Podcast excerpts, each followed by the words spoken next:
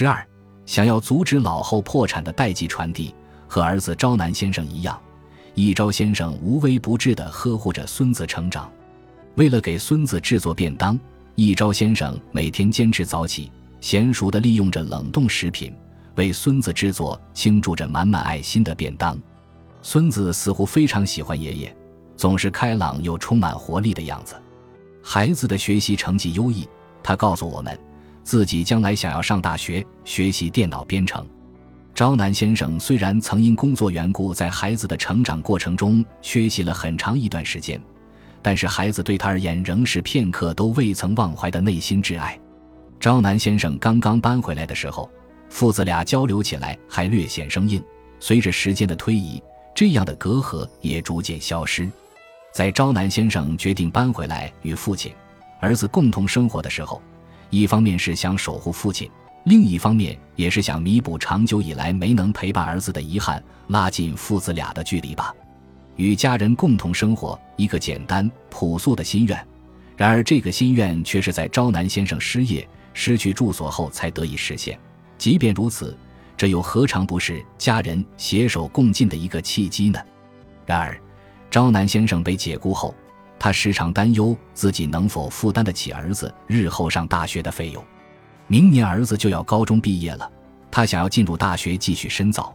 然而，昭南先生能支付得起学费的可能性并不大。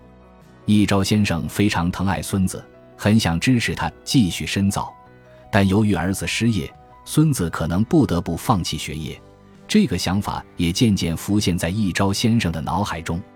关于如何才能让孙子上大学，他与昭南先生商量了一番，父子俩得出的结论如下：虽然想支持孩子上大学，但目前实在没有钱，大学学费的要几十万日元吧。因此，我们只能鼓励孩子你晚一两年再上学，先打工攒钱，靠自己的能力支付学费吧。家里实在负担不起这笔费用，只能靠他自己努力了。一昭先生无力地说道：“我也想竭尽所能为孩子凑齐学费，但是实在无能为力了。就算是接受了助学帮扶，得到的奖学金也是借款，今后的要偿还，所以还是入学前就凑齐学费比较好。”作为父亲的昭南先生心情颇为复杂。孩子成绩优秀。身为家长，他希望自己的孩子能够抓住自己没能抓住的机遇，拥有不一样的人生。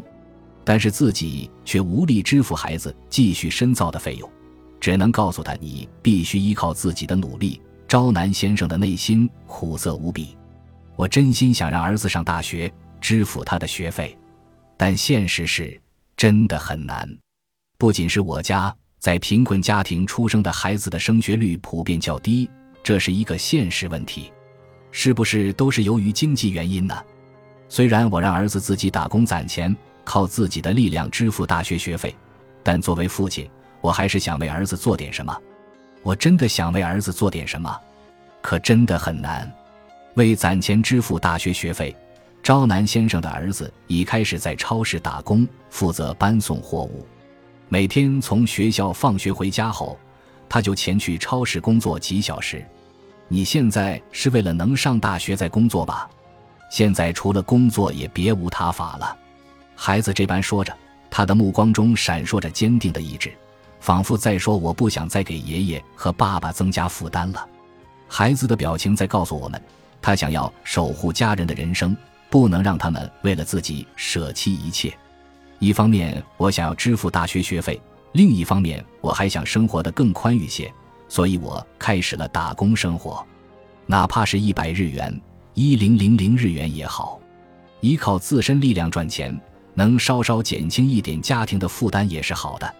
而且，虽然我不知道要花多少年，但是我想在实现自己的梦想之后，让爷爷和爸爸过上更好的生活。